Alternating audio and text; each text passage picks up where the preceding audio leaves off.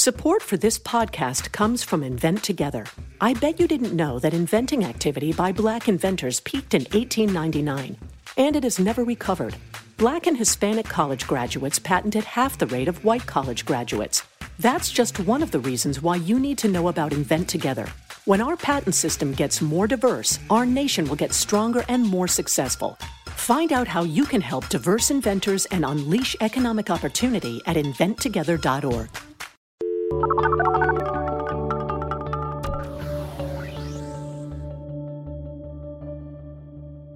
Hi, and welcome to The Pollsters. I'm your host, Kristen Soltis-Anderson. This week, Margie Omero is off at an undisclosed location, enjoying the holidays. We will be off, both of us, next week. But for this week, I'm thrilled to be joined by guest co-host Patrick Ruffini, also of Echelon Insights.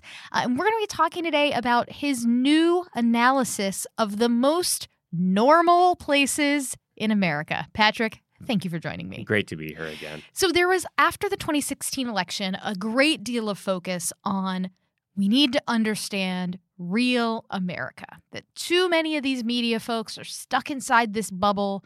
They live in the Acela corridor. They don't get what real America is.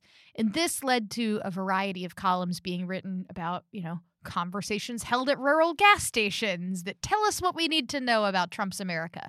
You propose there is a better way to understand what, quote unquote, real America is. Yeah, so we oftentimes conceptualize this in terms of these polarities where you have these extremely blue or extremely metropolitan areas that are culturally ascendant. You saw this in the Amazon HQ2, that whole search where you're trying to find these places that stand out because they have a lot of tech talent. And it turns out they go to D.C. and New York after all. And on the flip side, you've obviously had a whole bunch of Beltway reporters venture out from that universe out to the diners of West Virginia where Donald Trump wins by 50 points. And, that got me thinking at least about what is the place that isn't all red and isn't all blue, but really is purple, but purple not just from a political standpoint, but purple from a cultural standpoint that's in the middle on demographics, that's in the middle on income, that's in the middle on education. And it's possible using census data, using election results, using a variety of different data sources to blend these together to come up with what we're calling the Middle America Project, which is a ranking of all the counties in the United States by how representative they are of the country as a whole. What was the most normal, the most representative? What's the phrase I should use? Normal seems like it's normal. Like loaded. Average almost sounds insulting. Yeah.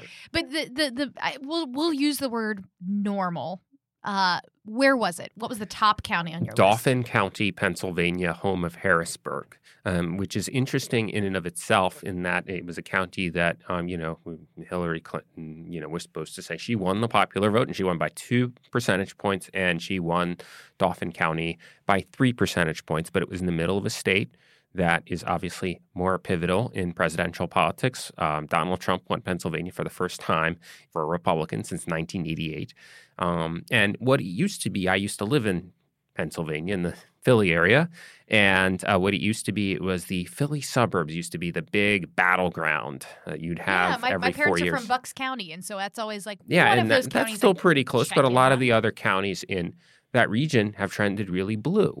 And so that no longer is the battleground. That's more of the Democratic base of the state. And what you're actually seeing, the battleground is migrating out to the central part of the state. It's migrating to some of these smaller cities. Allentown also scores pretty highly on this measure. And what these places share in common, these aren't tiny villages. These aren't small towns in 1950s America. They're oftentimes the counties that rank highest in this are usually small cities, and you even have some bigger cities like Phoenix, Maricopa County, a big county that encompasses both Phoenix and the suburbs of Phoenix, also ranks highly. We are a pretty urban society, but we're not, characterized exclusively by the DCs and the New Yorks of the world.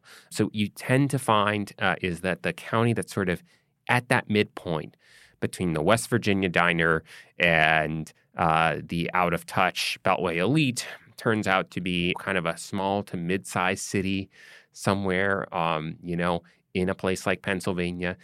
Even in the Northeast, you actually kind of find a fair amount of these places.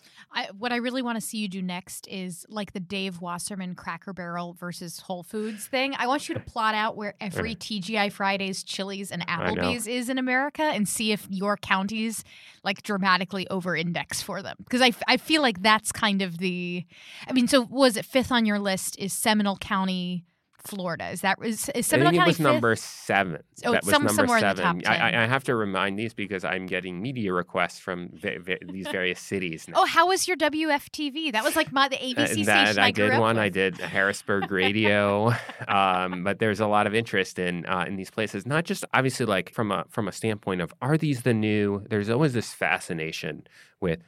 Is something a bellwether county? Heading into 2020, where can we go to figure out what's the bellwether counties to look at? And everybody, Dave Weigel likes to talk about crucial Waukesha County, right? I mean, it's sort of like everything, as though everything about the election is going to hinge on one county, right? That analysis, however, often turns out to be false because the something that is a battleground county in one election turns out not to be that competitive in the next election. And that was especially true in 2016 with all the shifts demographically in voting patterns. I will totally cop to that. So Seminole County being toward the top of your list. So for those who are unfamiliar with the geography of the Orlando area, Orlando itself is in Orange County, which is the county I grew up in. Seminole County is just kind of like the suburbs just to the north of downtown. I am pretty sure that when we do focus groups at Echelon in Orlando, I'm 90% sure that our focus group facility is in Seminole County. I think it's just north enough on I-4 to be in Seminole. But on election night in 2016, I was focused on looking at how were Trump and Clinton doing in Orange County because I was like, oh, Orlando is this very good purple area. I will look at Orange County, which is where I grew up, and that'll give me a sense. And actually, Hillary Clinton was hitting her numbers just fine in Orange County. Orange County had changed demographically enough that Orange County was not the peak normal swing anymore. It was Seminole County just to the north where some of that change had been a little less pronounced that was suddenly the kind of median type area. Right. So we've seen a dramatic change in the rank ordering of counties in both directions. It's not just in one direction. Obviously, it's still a very close country. I'm glad you mentioned focus groups because I think that's almost one of the rare. I mean, that's a big side of our business and it's a side of the polling industry. And when I'm often traveling for a project, I always find it interesting. Some of these facilities we go to are very nice and sometimes tend to be in high-rise buildings, either downtown or in some city or some very nice suburban office park. And I often get to thinking of, even in this environment, even the suburbs, how representative is that of the country as a whole? I know they recruit from all places surrounding that. But I'm very interested to see what other focus group facilities are there in some of these out-of-the-way places that we could maybe turn to find kind of that slice of Americana that might be a little bit more represent. I mean, if to the extent that, we want to talk to people who are sort of a representative slice of America, these are the places to go. Yeah. So whenever I have clients ask me where do I think that they should do focus groups, Orlando, and again, not just because that's where I'm from, but like Orlando is one place that I suggest, and I'm glad your data now confirms like a suburban office park in Seminole County is not the worst place to do a focus group if you're looking to like in some ways eliminate dramatic geographic, influence. But also Columbus, Ohio is another place where I will often, if a client is looking for a focus group in a very normal location. I will propose Columbus. I got to look up where Columbus came in on your list. I don't think it came in that high, actually. Interesting. I don't think it came in that high. I think the most normal county in Ohio turns out to be Summit County, which is Akron, Ohio, which is, fun fact, where I got married and, where a lot of my, in-laws' family is from. And so it's a very blue-collar type city where it used to be extremely Democratic. He used to vote for the Democrat by 20 points, and I think Trump came pretty close. I don't think he won it, but he came pretty close, on the way to winning Ohio. So that's also representative of the shift, right? That's sort of the most median county, at least in the state of Ohio, being a little bit less of Columbus. You think about sort of more up-and-coming, educated, home of the big university, and it's actually more of a blue-collar type place. So tell me a little bit about how you got this together. You're not just looking at where is the most politically purple area, but as you mentioned, a whole bunch of other factors. What were the variables that you were looking at to define this? Education levels, demographics, population growth, things like whether or not how many people had been born in state. Brought in some religion data from a different data source, tracking sort of religious congregations in all 50 states in every county. So a whole bunch of different things because, you find this, again, it's very easy to look at which counties were just close in the last election. I mean, that's easy to do. But in terms of sort of understanding what the underlying drivers of that political behavior are, it's oftentimes, how many people have a college degree? What's sort of the income? Is this place becoming better or worse off economically? So it was really geared to finding, blending together all those different drivers. Now, if these are places that are kind of the middle of the road now, do we have any ability to kind of look back and say, what were these places like 20 years ago? I mean, are these places that maybe they were more politically conservative and they've become more progressive, or the other way around? I mean, were these places always the median, or? No, they probably weren't. I mean, it probably. Is there any pattern to how they've changed? I would be very interested to look at that because I assume that they have changed, they've changed to some degree based on the political behavior, and we've seen pretty dramatic shifts in political voting behavior in the last, never mind 20 years, in the last 6 years, right? Since 2012, you've had counties that were reliably Republican or reliably Democratic and then have completely flipped in the post-Trump era. And so I think that this is a little bit calibrated to what are the drivers in the Trump era. A big driver of political behavior in the Trump era is education. So we weighted education a little bit more highly because that seems to be a really, big driver of voting behavior right now. And maybe that's also why, now that I'm thinking about it, a place like Columbus might be a little different. I mean, if you have the Ohio State University, you're going to have perhaps a more highly educated, at a small geographic scale, if you have one of the largest universities in the world. Again, back to the focus group. I do think there's a little bit of a bias. I mean, it's not great. I mean, anywhere that gets you sort of outside the DC media bubble, I think is going to be healthy. But I think there is a little bit of a bias because, how do we appeal to suburban voters? How do we appeal to sort of these more upscale white picket fence demographics? I do still think that there is a little bit of that bias in the industry that has only started to shift a little bit with the sort of greater understanding of the Trump voter and the fact that those voters are coming from a very different place. Yeah. Are you good with people?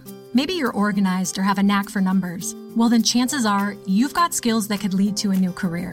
A Google Career Certificate can help you get a foot in the door with top employers in fast-growing fields like IT support, project management, data analytics, and user experience design. It's professional-level training developed and taught by Google employees, and it's all online so you can learn around your schedule. Put your skills to work. Go to grow.google/certificates. So there's a lot of evidence to suggest that these midterms were bad for Republicans because of poor performance in the suburbs.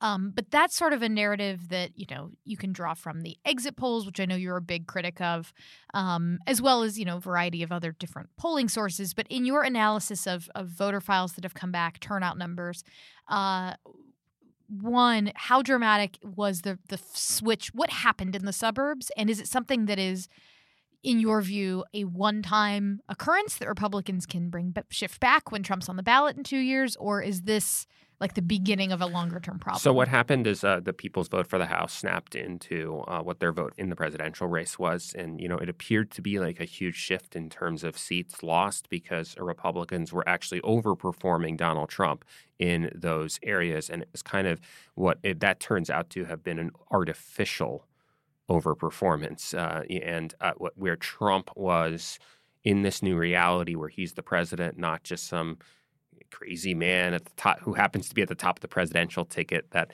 you know, Republicans can kind of keep their distance from, as was the case in 2016, that there does turn out to be, there is no differentiation. And so it's not too surprising, I guess, that we saw this sudden collapse in the suburbs, but, you know, it was really a function of people voting for the House like they voted for president. Now, he's going to be on the ballot in 2 years. I think it's a safe assumption. People will again vote probably for some of these down-ballot offices like they're voting for president, or maybe not if people can work out their feelings on Trump at the top of the ticket and maybe split their ticket down-ballot, which they didn't really have an option to do this time as much. I feel like maybe that's what we'll see. But I think it's more likely that we're going to see these results that are more in line with what's going on at the top of the ticket. So on this show, the day after the election, I gave the polls an overall grade of, I think, a C+. I then upgraded it. I walked my grade back. I upgraded it to a B-. That the public polls got a B- for the midterms.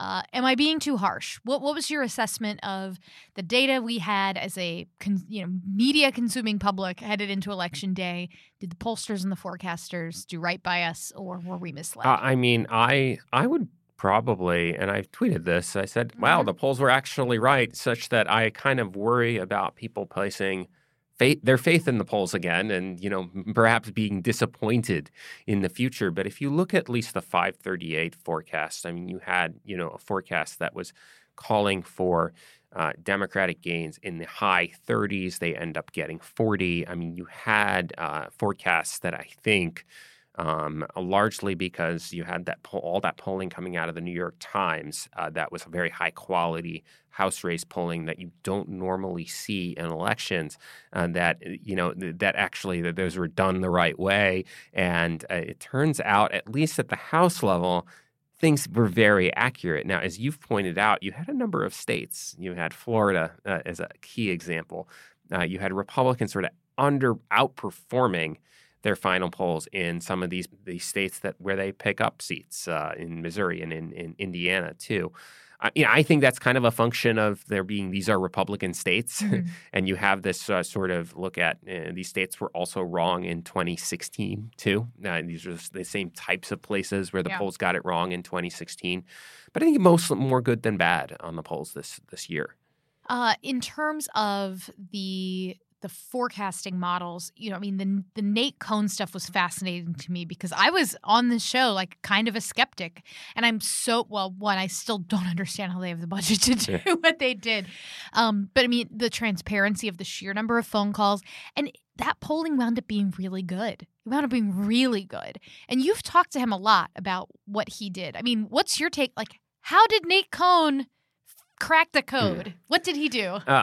So I think he did what I think, I think he did a poll the way I think we would at Echelon, and I think that's, using... Oh, good, really?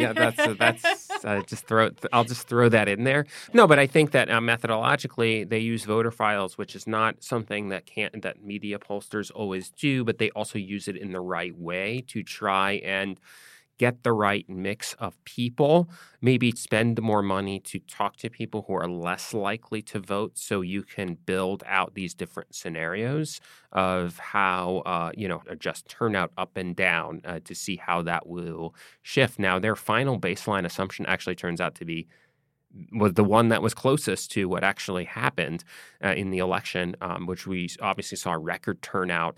But I do think that, in terms of how he did things, it was very close to how a campaign, that's doing the right things, a campaign pollster that's doing the right things would sample the right audience. I think he picked up those nuances pretty well. So now looking ahead to 2020, it feels like every election, something is the cool, hot tech data thing that gets everyone spun up. So, in 2000 and was it in 2006 that you were first? What was the year when you were first like, "Hey guys, we need an ActBlue on the right"? Like you said, I think it was back in 2006, if not sooner than that, and that was pretty clear.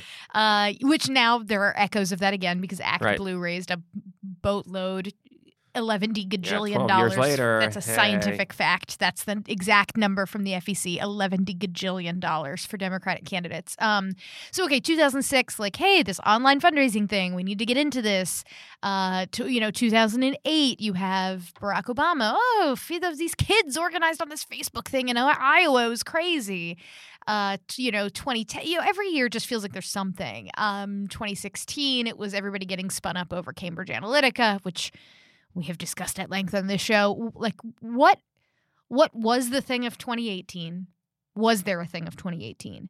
And what will be the thing of 2020? Oh, well, I think that one thing we had in 2018 is texting. So it's sort of, in terms of like how a campaign mobilizes its supporters or how a campaign goes out and gets volunteers or goes out and talks to people, it's been pretty analog in terms of you're usually trying to call people on the phone, and oftentimes that's a landline phone. And I'm sure you've discussed several times how that is increasingly not a very good strategy. So there's this interesting loophole in terms of how, because normally I can't just blast text everyone.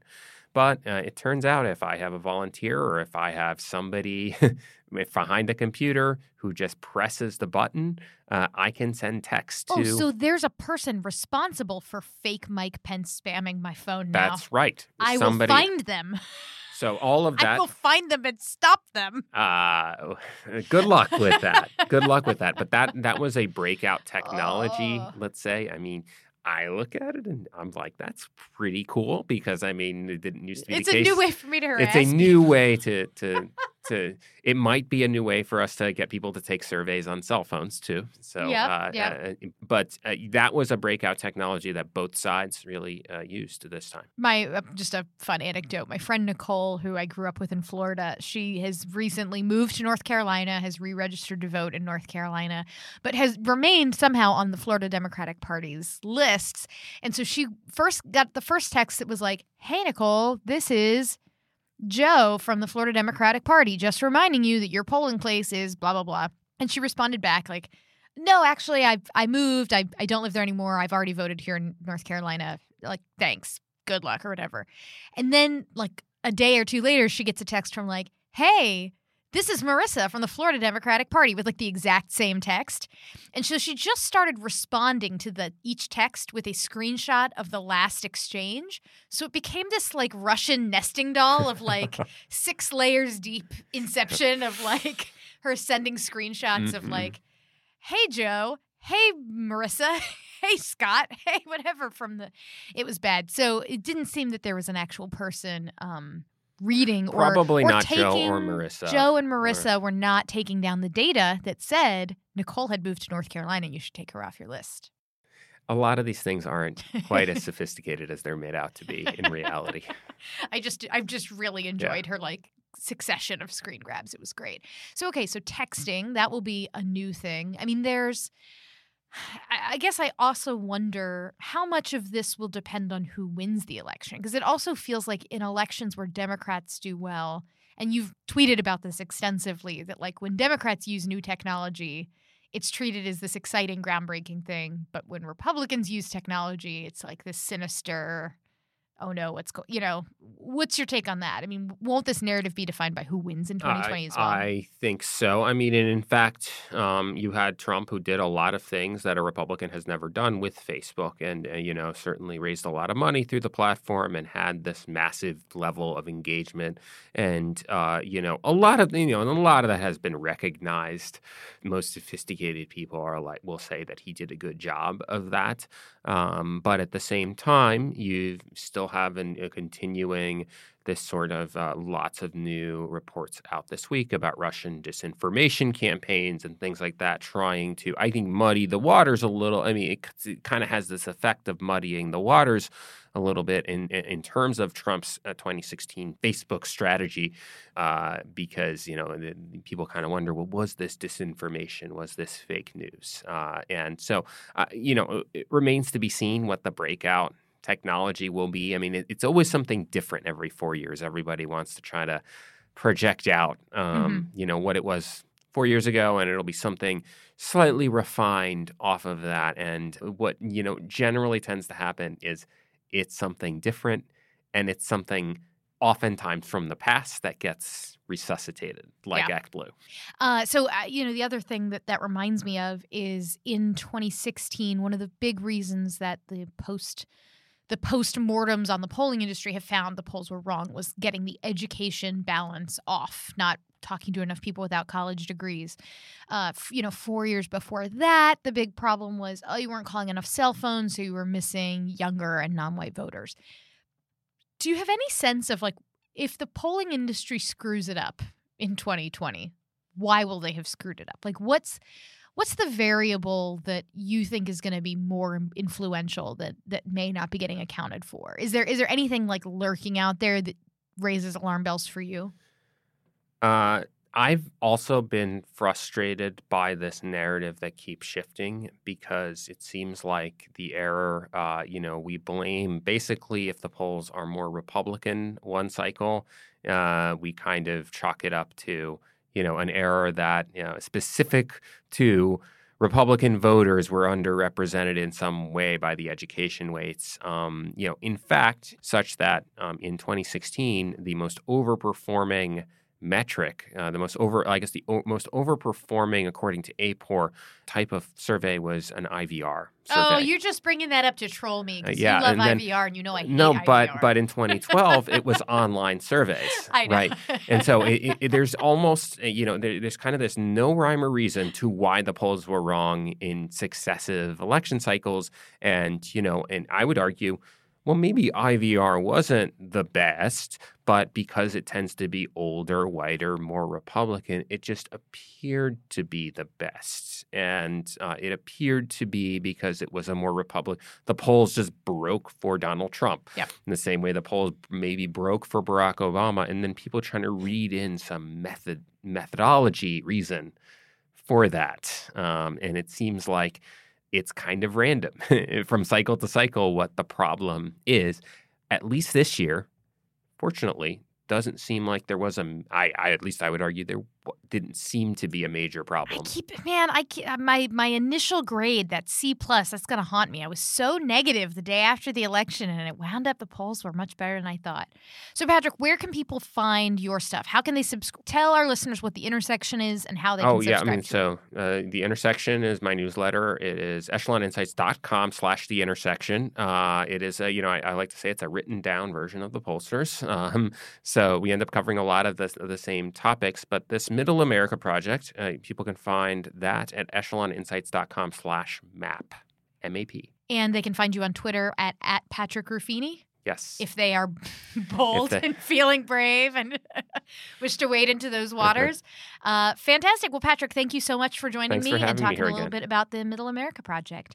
You've been listening to The Pollsters. I am co-host Kristen Soltis-Anderson. Margie's been out this week, but you can find me on Twitter at @KSoltis-Anderson, or the both of us at The Pollsters. You can find us at www.thepollsters.com or on Facebook. And we're going to be off next week. It's the Christmas holidays, but we will be back in the new year. Stay tuned. We'll talk to you in 2019.